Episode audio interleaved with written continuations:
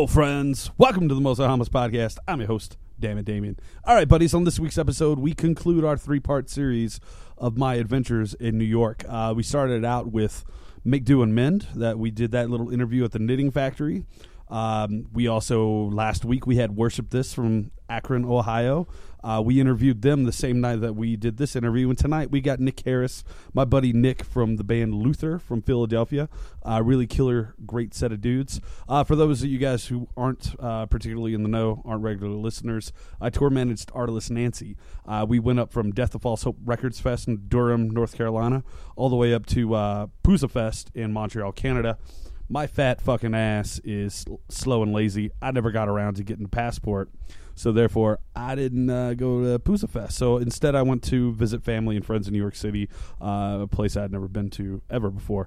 And then why not interview some bands while I was there, while uh, getting to know my new nephew. Um, so yeah, this is the uh, last of the uh, three interviews that we did in New York City, and uh, not that the other two weren't good interviews, but this is hands down my favorite. I've been trying to get Nick on tape here for a very, very long time.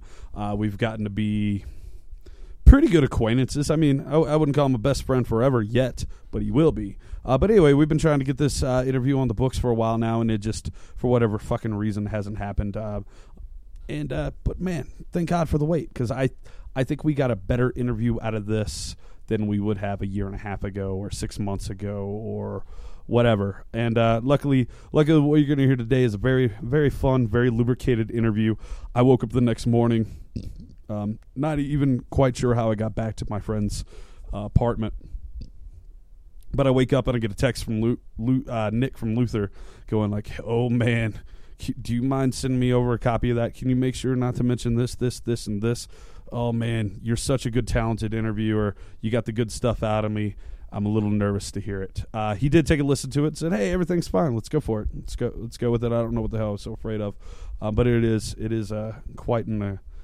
Uh, makes you feel good. Makes you feel all warm and fuzzy inside to have somebody somebody whose band you thoroughly enjoy and love go, hey man, you're really skilled at what you do. And I'm like, no, dude, you're really skilled at what you do. I just get drunk and ask dumb questions, and for whatever reason, people answer me. So Nick, thank you for uh, sitting down and talking to me. Um, Luther's uh, one of my favorite bands. They put out one of my favorite records of last year. Um, we walked across the street from the studio at Webster Hall in New York City, uh, where they were opening for Anti Flag with "Worship This" and "This Is Hell." Um, there was in the big room at this at Webster Hall. There was the uh, this is Hardcore festival going on. I believe that's the name. I could be wrong. And so it's funny. We go across the street to the sports bar, and it's loud as shit, and they're just fucking um, hardcore fans everywhere. It was fun. Um, we got we got them turn down the stereo a little bit, so it's it's a little loud. It's a little noisy. Uh, we had a few libations, but it's good, honest fun, and uh, we got some good, good, good goodies out of Nick today. Uh, I'm going to quit rambling. Um, we're going to go ahead and open up this set. Uh, Let's Get You Somewhere Else. What, again, one of my favorite records of last year. I can't stop listening to it. Had a really hard time deciding which track to open this up with. But uh, it seems to be that like the strongest, best song off this record. And that's not to say any of the other ones aren't, but uh, A Quiet Stretch of Weather is kind of like the, the hit off this album. Uh, the one that most people, everybody everybody everywhere knows. Um, and then man, we're gonna it's gonna be a hell of a time finding a uh, last track to uh, throw on the end of this episode because they're all just so damn good. Uh, this album is Let's Get You Somewhere Else. It was recorded by Pete from the Bouncing Souls at his studio, Little Eden. Um, this is on Chunksaah Records, which is the Bouncing Souls' very own record label. We're going to talk about all that and all their connections here today. Uh, again, this is a quiet stretch of weather. I'm not catering to anyone anymore. This is it, you got me. Is it a midlife crisis now? Hope I don't die when I'm 40.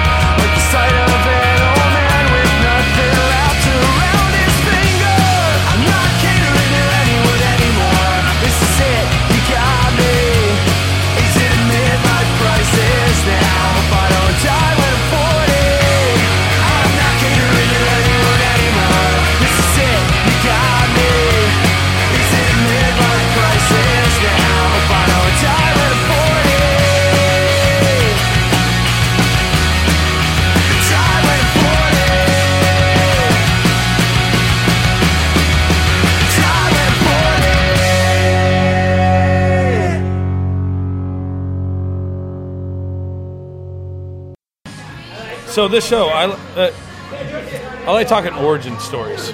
Talking what? Origin stories. Okay. I'm a comic book kid. Oh, all So I, li- I like like Wolverine's origin when they finally revealed it, stuff Okay. like that. So, um, and, and then I find that universally, like a lot of us come from the same beginning in the same place. yeah.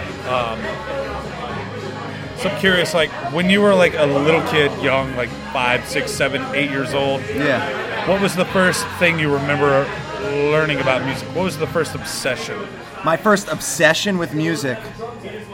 All right. The first first moment you went, I like this song. I'm six years old and I'm dancing to it. The first song, honestly, this might be a little cliche, but I'll I'll, okay. I'll, I'll segue it. I'll, I'll do a good segue here. Is I remember sitting in my mother's car and hearing the song "And Your Bird Can Sing" by the Beatles on this cassette tape that she had. And I don't come from an extremely musical family. Like my sister plays piano a little bit. Um, but for the most part, like I, there was the only thing we listened to in my house was the Beatles.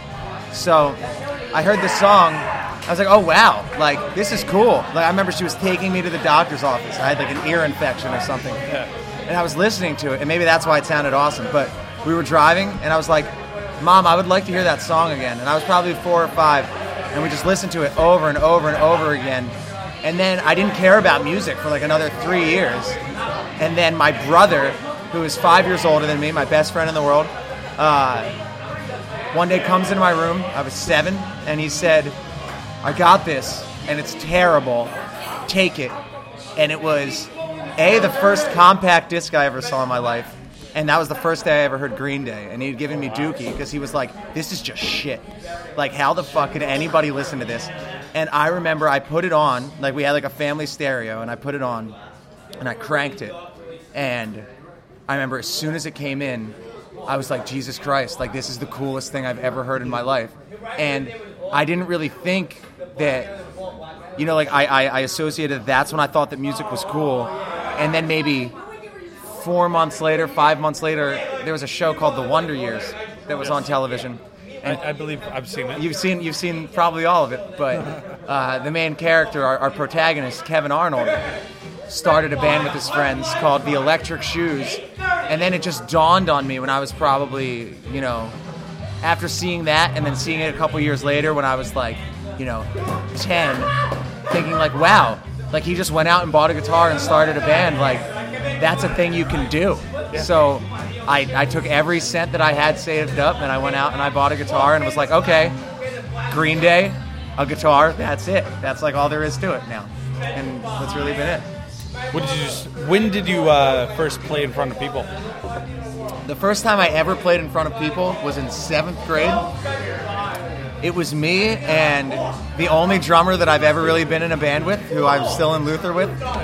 And we've known we've been best friends since sixth grade, and we played at our seventh grade talent show in uh, in a in a you know screeching weaselly sounding pop punk band, and uh, we, I have to say that we were awesome. We were just great. It was fantastic, and uh, that was the first time I ever played in front of people. What did you play? Like covers?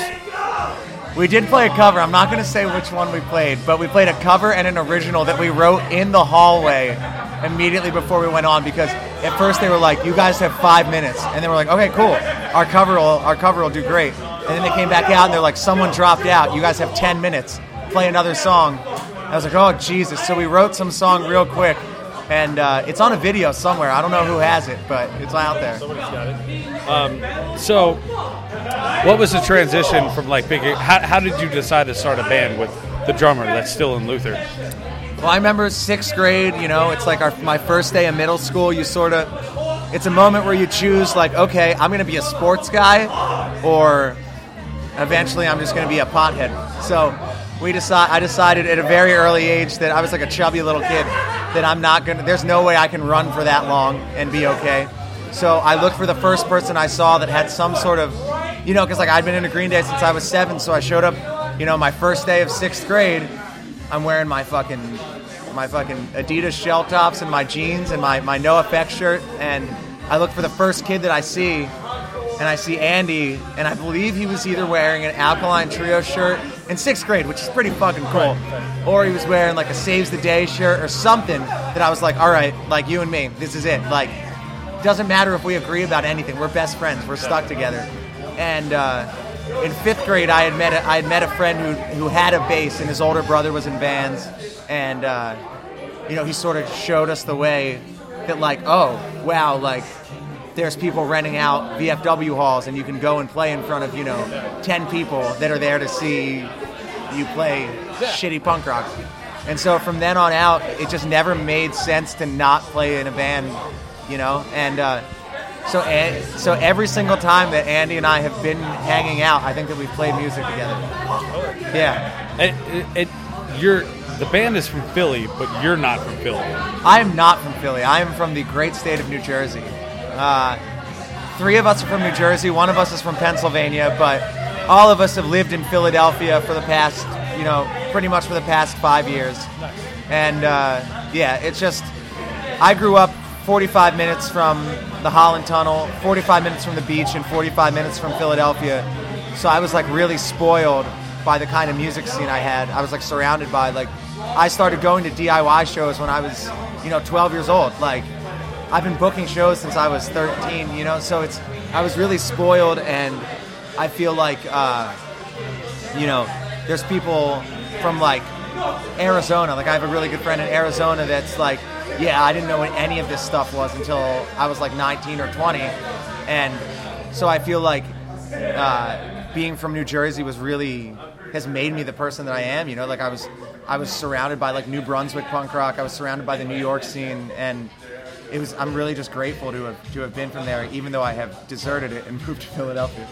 Uh, is your brother still involved with any of it?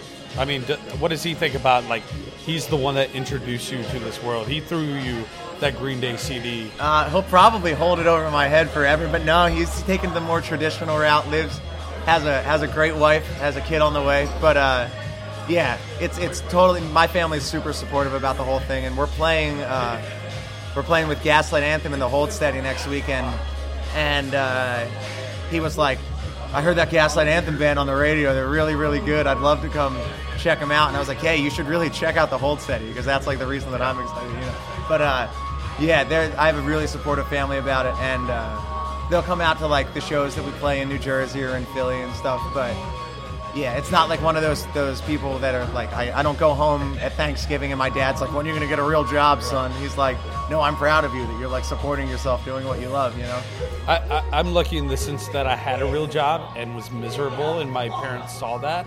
Oh. And now I'm doing the not real job thing. Oh, that's and awesome. happy, and they're like, okay, cool, all right. Well, we don't want you to kill yourself. Exactly, exactly. You're happy. It's cool. So it's good that you have the support. Yeah, yeah, and I've and there have been times where I've been very unsupportive of myself and been like, all right, now it's time that you stop being in a band seriously and go to school, and that's exactly what happens. You just get really sad and you just fucking, you know, only go for a few months at a time, and then you're like, all right, I'm just gonna start a band to quit school. It just doesn't matter what it sounds like.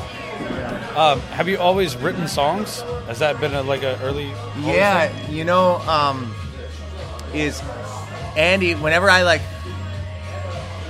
so whenever I'll go over Andy's house, Andy and Greg live together with uh, our buddy Dennis and two members of a band called Timeshares. They're Yeah, yeah. fantastic people, Fantastic band, yeah. great band, uh, our best friends in the world. Uh, doing great, thank you. Thank you. Leave that in. It's, it's a good, it's a good ambiance, ambiance. Gonna stay in. It's hot as fuck too. That's the thing. That's the thing that kills me about New York is there are beautiful women Right. everywhere, Just doing ev- menial, like menial. Is that the word? Menial. Yeah, I believe jobs.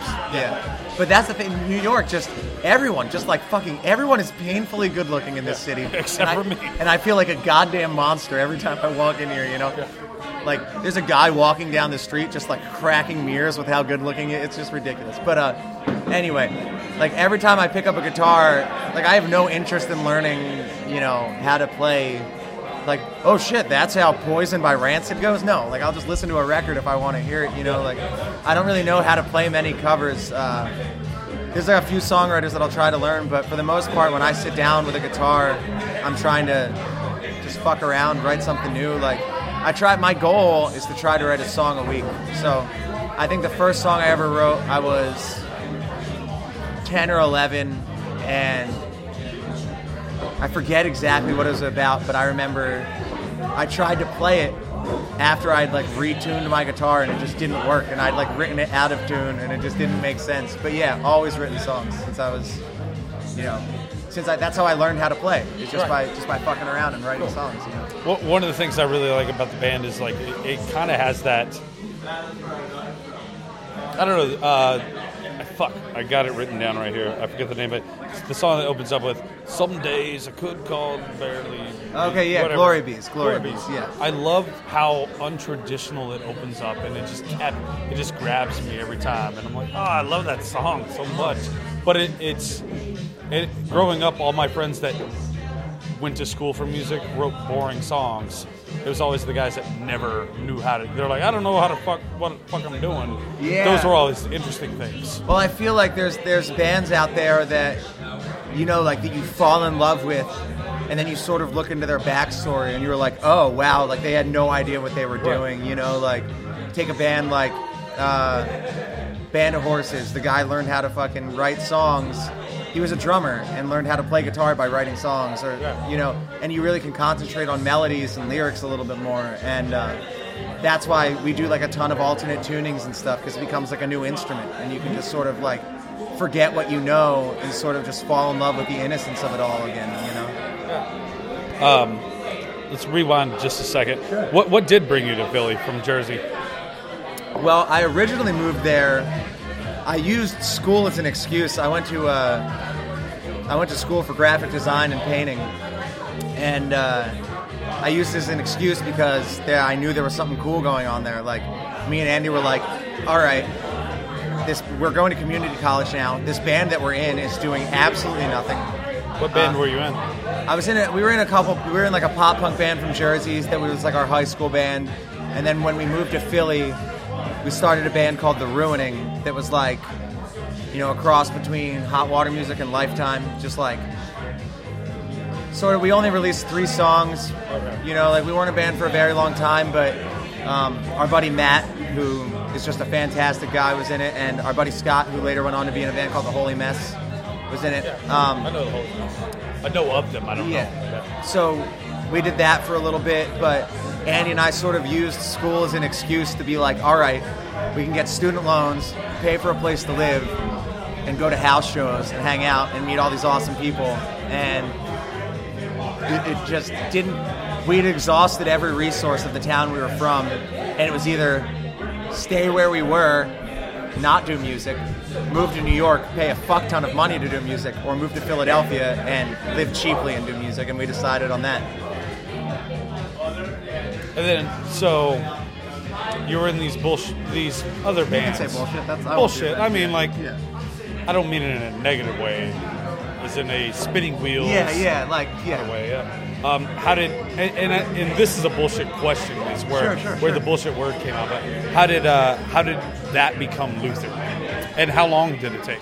Well, I don't know if I would go as far as to call Luther a non-bullshit band, but No, no, no, no. But I, but I'm saying like my question line of questioning. Yeah, how long did it take? Um, so we did the ruining for probably three or four years, and then after a while, we were like, okay, like this stopped being what it started out to be, which is like people that were like-minded about making this music, and we all just ended up having different goals. And uh, you know, we did like a tour or two and played a ton of shows. Got to play with a lot of bands we loved, but when it came down to it, it just didn't make sense to keep doing it because it was like starting to strain friendships and stuff. So that was supposed to be. So Luther was supposed to be. I'm sorry. So after the ruining, you know, like, and we had really good songs. Like I'll be honest, like I'm really some of those some of those songs were some of the fav- my favorite songs that I've ever been a part of. We, the MySpace is still up there if you want to check it out, but.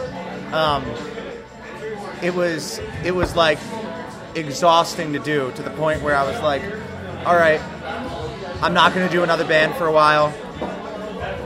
Uh, living in Philly, started going to school again. Like had stopped for a little bit, started went back, and was like, all right, I can't not write music. So I was writing these songs, and I met Phil one night I was really drunk at a bar and I met Phil because we both found out that we were like we shared a mutual friend and we discovered that we loved this one band so much and that like no one else in the world loves them. And uh, What band? they're called Oscar.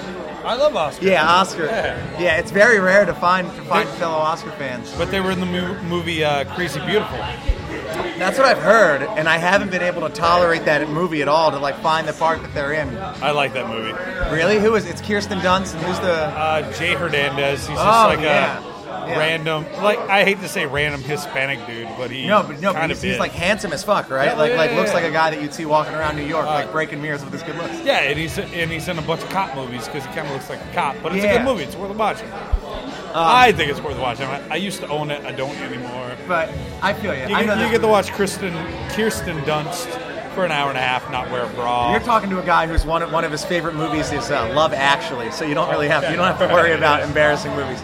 Um, so I was like, okay, I met this guy Phil. The cards are sort of like the stars are sort of aligning here.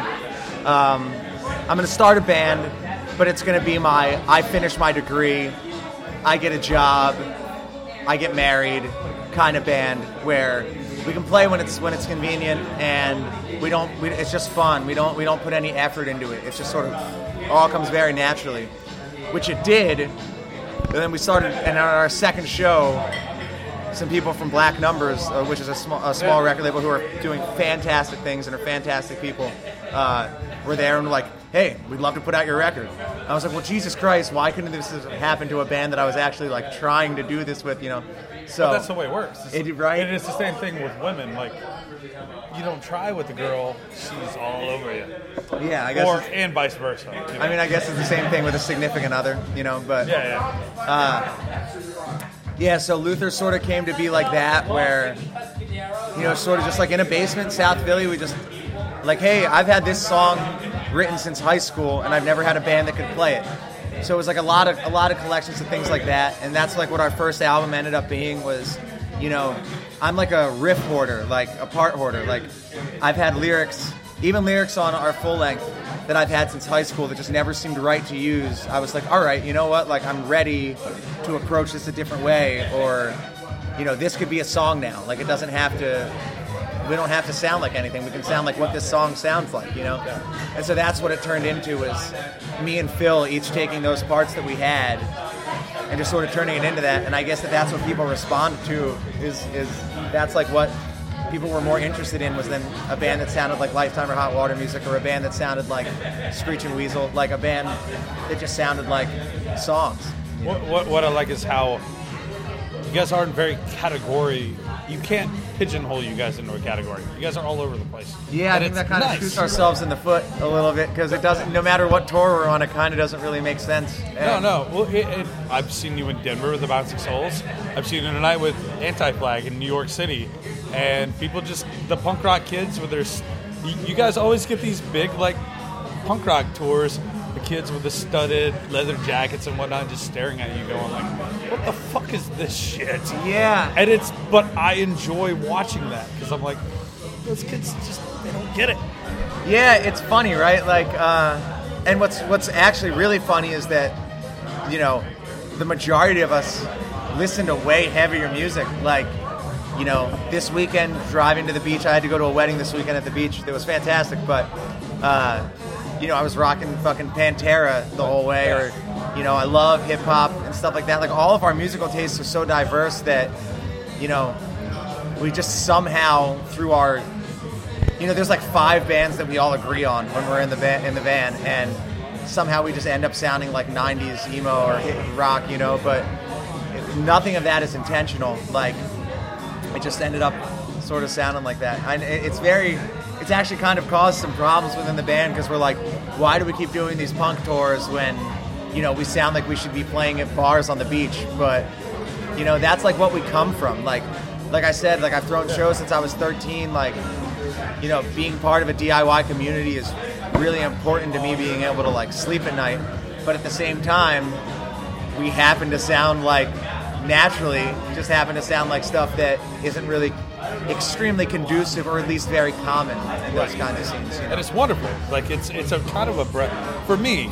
Like, how old are you? I'm 24. God, you're young. I'm 31. Okay. So, you're, but you're young too. You know, in the well, grand yeah, yeah, in the grand scheme of things, yeah. But it, it's it's it's it's it's such a breath of fresh air. Well, that's that's awesome to hear. Thank you. Like we we really like the the most. But what's great about playing with every band that we've ever gone on tour with, we've gotten along with, which is important. Like Yeah. I think that the only time we would ever drop off a tour, like we could be on tour with a band that completely makes sense sonically for us, and if we're not having fun, we're just not going to do it. Like that's what it comes down to. Like we just got off a tour with Glocca Morra that was one of the most fun tours we've ever done in our lives, and and they're buddies. They're basically neighbors of ours, um, and it just we sound nothing alike. We sound absolutely nothing alike, but those were some of the most fun shows we've ever played because you get to hang out with your friends and stuff. So it just reminds you that you like when I was going to shows growing up, you'd see a hardcore band and then you'd see a ska band and then you'd see a pop punk band and then you'd see an indie band and it didn't matter. It didn't matter at all because you're just all doing music that you believe in and And everybody's having fun. Exactly. In theory. yeah. In, in theory, that's like the motive behind it is, hey, I enjoy my life way more because I'm doing this. Right. You know, so that's so it's sort of a it's sort of a, a crossroads there between doing what makes sense and doing what feels right. So it sort of caused a couple problems within the band, but we have some stuff coming up that makes a little bit more sense, Cool. and we're really excited. About it. I remember talking to you in Denver, that on the Bouncing Souls tour, Yeah. and I don't know, it, I don't remember like I had been drinking, so I just assume everybody like me now. I'd like I'd like to preface all of this with that I've been drinking, but anyway. No, no. I mean, so have I. I mean, obviously. Cheers. Um, you, you were talking about how flat, like, I would use the word flabbergasted. You were like, the Bouncing Souls have just taken us under their wings, and I don't really get why. Uh, you told me something along those lines at that show. And is that still like a thing Yeah, in your wish, head? It's like I wish I wish I had a better answer for you, but I, I still, you know, like there there are very few people in the world that I respect as much as the Bouncing Souls and the people that they surround themselves with, like their crew, or they call it their family. It's their family, you know, and um, uh, I think that it probably stems from Kate because you know we we played like I met Kate. Um, I'm, I'm trying to think of like like we, we I'd met her a few times, but the first time I remember really hanging out with Kate was actually the first time we ever played in Manhattan, and uh, we were playing a band called the Revelings record release, who are a fantastic band that I suggest you check out. Um, And we're playing the record release, and Kate came up to me and was like, "Do you like Wilco?" I was like, "Yeah." I was like, "Of course I like Wilco," and she was like, "Do you want to go see Wilco in Central Park?" And so we went and we saw Wilco in Central Park. And after that, she was like, "Hey, I'd love to put out your records." And I was like, "Well, Jesus Christ, this fucking awesome lady would love to put out our records." And she's associated with a band that I, you know, I'm from New Jersey, like Bouncing Souls in New Jersey, hand in hand. Saw that band more times than I can count when I was a kid, and uh, it was just so strange because, like you said before, we're sort of you know, like I don't. We're definitely not a band that is like a genre-bending next Radiohead. No, we're just a fucking rock band playing punk shows. And but for some reason, she just she was just like, "You guys are good," like, and I took her word for it. And you know, after that, I remember hearing like Pete approached us and was like, "Hey, the Kate's putting out your records. I'd love to record you guys." I was like, "Well, shit, we got two of them to believe in us. That's fucking really cool." And then the first day of tour, you know, Greg's teaching me how to do vocal warm-ups. Brian's teaching us how to party correctly. Like McDermott's showing us some tips. Like, it was just so insane, and it all happened so fast. But everyone has just been so nice to us, involved with that. That all we want to do is hang out with him. Like, it's fucking ridiculous that I can say, yeah, some of my really good friends in the world are the Bouncing Souls, and musically we make zero sense together, but personality-wise, everyone just gets along so well that why would we not keep hanging out and playing shows together? Yeah. You know, how long have you guys been together? What, 2010? we played our first show November of 2010. Yeah. But we started practicing in like what's January, February, March, like September, maybe October. I remember we were all supposed to. I mean, me and Andy were going to go down to Fest just to go to it in 2010.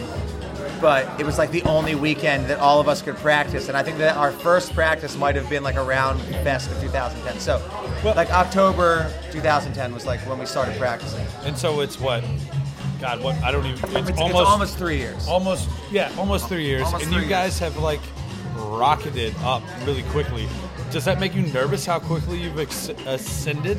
Uh, yeah, but nothing of it has felt unnatural to us. Like, there's nothing really.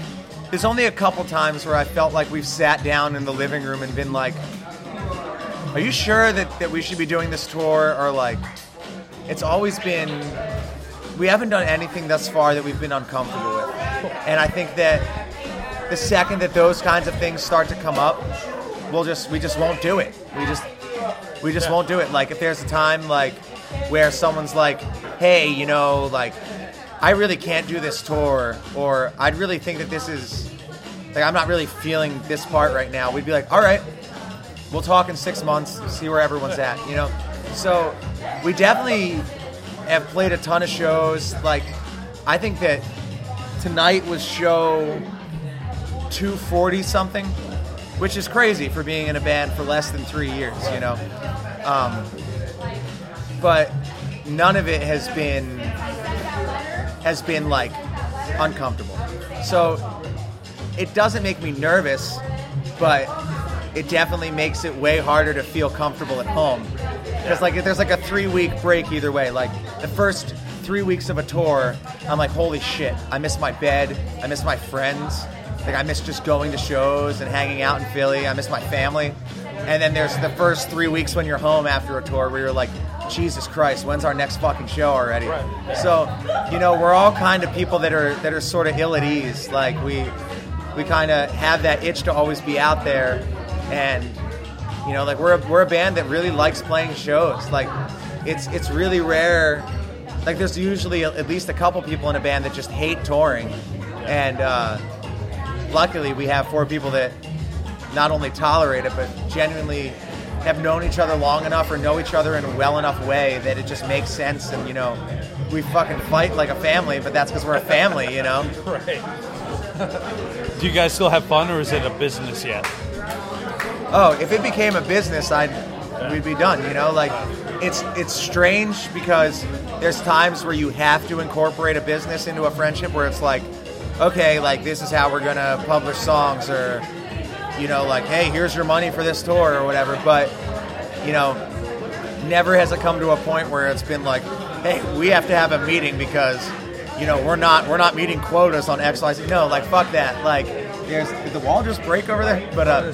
Oh, okay. But My head against. but yeah, the uh, the the business aspect definitely comes into play, but takes a back seat to the fact that you know three of us have been childhood friends, and the fourth one just feels like we've known him since Right. we were kids. So it's it's really just everything about this whole thing has felt very natural and very very fun and you know we I don't think I'd change a move that we've made you know in a heartbeat you know it wouldn't it wouldn't make sense to I'm gonna, I'm gonna skip ahead a little bit. I mean, we could talk about this kind of stuff for hours, but yeah yeah no I dude mean, we, we got. But dude you do your thing Wrap it up. I, I'll talk as long as you want Uh, man, it's great. It's wonderful. I feel like I've known you for a long time. That's Hey, what's well, wonderful. Um, so, let's get you somewhere else. okay Was one of the albums of last year that I slept on. All right. I'd listened to it a couple times, but it wasn't until the year-end lists came out in January that I went, "Oh man, I, I, I went back and forced myself to listen to it in a way like, why do people love this so much?" And it grabbed me, grabbed me, and I'm hooked. I love it to death. Holy shit! I, I just wanted to apologize. Like I did my top ten list, yada yada yada. but you af- did a revision right Right, I did a Yeah, revision yeah. and I went, this band should have been on there like number four or five somewhere, but I didn't want to kick any of the other bands off the list. No, I feel it. But um, so I, I, I read that you guys got into, you guys were on tour with Tom May. my roommate Tom May Oh, your roommates Yeah, Tom. my- my roommate. Tom's such a sweet, sweet guy. Yeah, if Tom if Tom is listening to, to this right now, there is a mouse trap behind our uh, garbage can that he needs to throw away because there's a dead mouse in it right now. So you guys were on tour with Tom, Yeah. little Tommy, and uh, you guys got in an accident. We did. We got into an accident. We did. Uh, it's actually still really, really fucked up and really hard to talk about. Uh, Well, you don't have to. It'd be um, great if you did. yeah, this will be like the first time I've ever done this. Uh, Okay. So, we played in St. Louis uh, the night before we were supposed to play in Chicago. Off Broadway. No, wait, in St. Louis, we Yeah. played at a place called the Heavy Anchor. Okay, never been there. It was a good show. It was fun. Um, and so, and the whole tour was great. Like, it- it started after Fest. We did some shows with Broadway Calls. We, you know, played with the Souls for the second time that we ever played with them in Denver um, at the Marquis. It was a good time. I missed that show. I was at the night before. Yeah, yeah. So bummed. But it was just great. Like it was our either our second or third tour ever, and we overnight drove from St. Louis to Chicago, and we were staying at the promoter whose name is Dan Case. We stayed at his house. We like got In there Chicago? in Chicago. Yeah, I know Dan. Oh, then I I don't know. no this all Dan, this all makes sense then, full circle, because we got there at like 6 a.m. and Dan like came outside and was like, "Hey, I'll show you where to park. I'm gonna go back to sleep. You guys can all come in and crash out." So we got in and we, we crashed out for a few hours. And as I mentioned before, I went to school for graphic design and art, and uh, so anyone who is involved in the art world knows that the Art Institute of Chicago has probably, actually, arguably, the best museum in the country as far as like Van Gogh, just like everything, everything, like tons of Edward Hopper paintings, all kinds of shit. And so Phil and I, who are the who are the the artsier guys in the band, decided that all right, we're gonna go to the museum. If anybody wants to come, why don't you come along? We'll hang out. It'll be great. And so we go to the museum. No one else wants to come. And the other three went bowling with like Brendan Kelly or some shit. And after that, uh, a car accident ensued. Based on legal reasons, I'm not going to discuss the specifics of it. But basically, a car hit us, hit our van, and we got a phone. Me and Phil were in the museum, and we got a phone call from our from our friend that was on tour with us that said, "I'm not joking. There's been an accident. I don't know if anyone is okay. Everyone is going to separate hospitals. I have to go." And hung up. So me and Phil were in a city that we've never been in before, miles away from everyone, and just completely fucking confused about what was going on. Oh wow. So Phil and I were standing on the front of the of the Art Institute steps. I was smoking a cigarette and I was like, "What do we do?" And we just went up to the first cop we saw and we were like, "We heard there was a car accident. Can you please just tell us where to go?" Like that was our family. Like that was like what happened and we just jumped in a cab and we we finally figured it all out and we showed up and you know people were held overnight in the hospital like people had you know punctured lungs and all kinds of fucked up shit. Like really like stitches like people are in stretchers neck braces and stuff and like as fucked as it can be without someone you know dying. Like our van was totaled uh, we had to cancel the rest of a tour and dan case the promoter let us stay at his house for you know a week while people healed and shit like we literally weren't well enough to drive home. So finally like we got our shit together and started heading home and the day we got home we're like okay well everything is uncertain. We have no van. We just had to cancel the tour. People are completely still injured and fucked up and we don't know what our next step is. So we just started writing, and let's get you somewhere else. Overall, is is is not a concept album by any means, but sort of revolves around this reoccurring theme of don't take anything you have for granted because shit can get fucked up real quick, man. And uh, small side note on a lighter side of things, we met Dan Case that morning, and since then he has like been one of our go-to guys to tour with. Like he went on that whole soul, soul tour with us, did Canada with us. Like one of my favorite people in the world. So at least some good came out of it. You know. It, it, it's it, the whole reason. Like I, I found that, and like th- that plays a big part of the album. I lost a little sister Oh shit! It, it. I, I, I know, I know, I know the You feeling. know, it's like that no, no, no, no, no. It, it, it, four, almost four years ago, and at that moment, I went, "Let's stop playing it safe. Yeah, Let's fucking like, you know, I could go at any time. Anybody can go at any Yeah. time. Balls to the wall. Fucking let's do it." So, is that kind of where you guys are at now?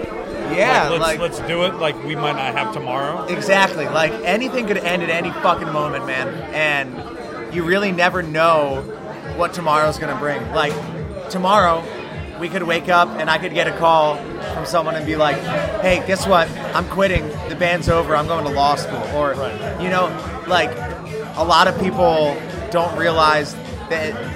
I was listening to Modest Mouse earlier today, and there's a lyric that's something like, you know, it's easy to forget to live life while there's still life to live, or something like that. And it really is so easy to become to become so complacent about things and not really like do something that you want to do each day. A lot of people just go through the motions, and you know, from where the place, at least me personally, I was in when we were writing "Let's Get You Somewhere Else" is like I almost lost three of the most important people in my life that day, and you know, why not live every fucking day like this is your last chance to spend time with everyone. This is your last chance to do this. This is your last chance to finish that book or check out this band or write that song or you know kiss that person. You know, like why wouldn't you do that when you have the chance? And I feel like you're really shooting yourself in the foot if you don't at least spend a small segment of your life living like that. Right. It, it's a, it's really sad because I know a number of people that are like, well, I got to work at nine o'clock in the morning. I can't do anything, and it's I can't go out tonight. It's like, are you going to remember going to bed early? Yeah, or are you going to no. remember the good times you had? Yeah. Uh, or or the bad times you had? Exactly. Like uh, my friend, actually our friend Mark Beemer, who's a guy who's helped us out immensely. One of my actually personal heroes runs a thing called uh, SSE, and they do a thing called Shirts for a Cure. Okay, and yeah, uh, I'm familiar with that, yeah, he tweeted one time. Uh, no one looks back and remembers the nights that they got an eight-hour sleep. You know, like it's it's the nights that it's the nights that you fucking hang out and that you you live, you fucking live that you remember. That's that's that's why I hate the city I live in because they they want to sleep, and I'm like, no, let's stay up all No, night. No, no, no. That's that's why we're really. That's why, man. Like we've traveled this country a ton, and not sounding like the fucking Eagles, like we're old road dogs or anything, but you know, like we've toured a lot, and uh, there's really nothing like the East Coast as far as a uh, genuine respect of lack of sleep. Like just like get out there, fucking do it. Like hang out, sleep two hours, go to work in the morning, go through the motions, and fucking do it again. Like you know. I think I was born on the wrong coast Yeah. by being born in Dallas, Texas, and growing Yeah, yeah, whatever coast that is. Yeah, there's no coast. So all this bad juju happened, Yeah. but you guys created something wonderful out of it. When you guys see the like, I I think it'd be hard pressed to find a bad review of uh, somewhere. Is it I've been? I, it, I, I, it's, let's get you somewhere else. I've, Yeah, been, yeah. I've been, I've been trying to find them, because you know, like, like several of my good friends, I'm a, I'm a, uh, an outed self-loather, but uh, I've been trying. Yeah, exactly.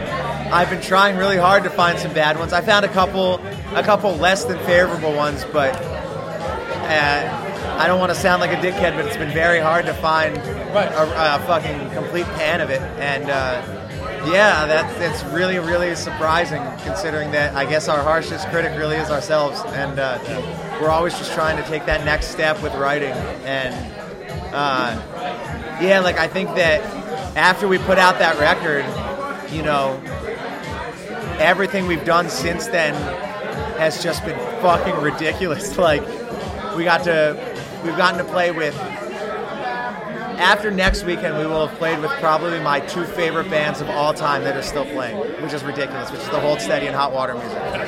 And for me to be able to say that is way more gratifying than being like, oh, I got my degree in this, or this is how much money I make a year, or this is how many kids I have. You know, it's just like I, I I'm just fucking in shock still of every opportunity that we've ever gotten and just so grateful for everything that we've ever been offered and yeah i think that's something we, we tried our best to make something good come out of something that was awful and i really hope that we that we did that it sounds weird asking that, but this, but uh, can you top the, that last record, or is that even something you think about? That's not something we're concerned about at all. Like, uh, like I said, everything about this band has just been about what feels natural. And if, you know, like we're probably, we're probably 12 or 13 songs deep into the next writing process. Wow. And uh, I think that if right now we were like, uh, this doesn't feel cool, or like, I don't like this songs, or all these songs suck and we should break up, we'd be like, all right, cool, it's been fun, like, peace, like, we'll see you later. But I don't think that's a concern at all. Like, we've always just done what what felt right, and you know, we're a very spontaneous band as far as writing goes. Like, I don't think that there was a song, at least the ones that I wrote, like, you know, I think that there's three songs that Phil wrote completely, and like maybe five or six songs that I wrote completely, and then a couple songs that we fleshed out as a full band. And I don't think that any of them in total took longer than two or three hours to write completely.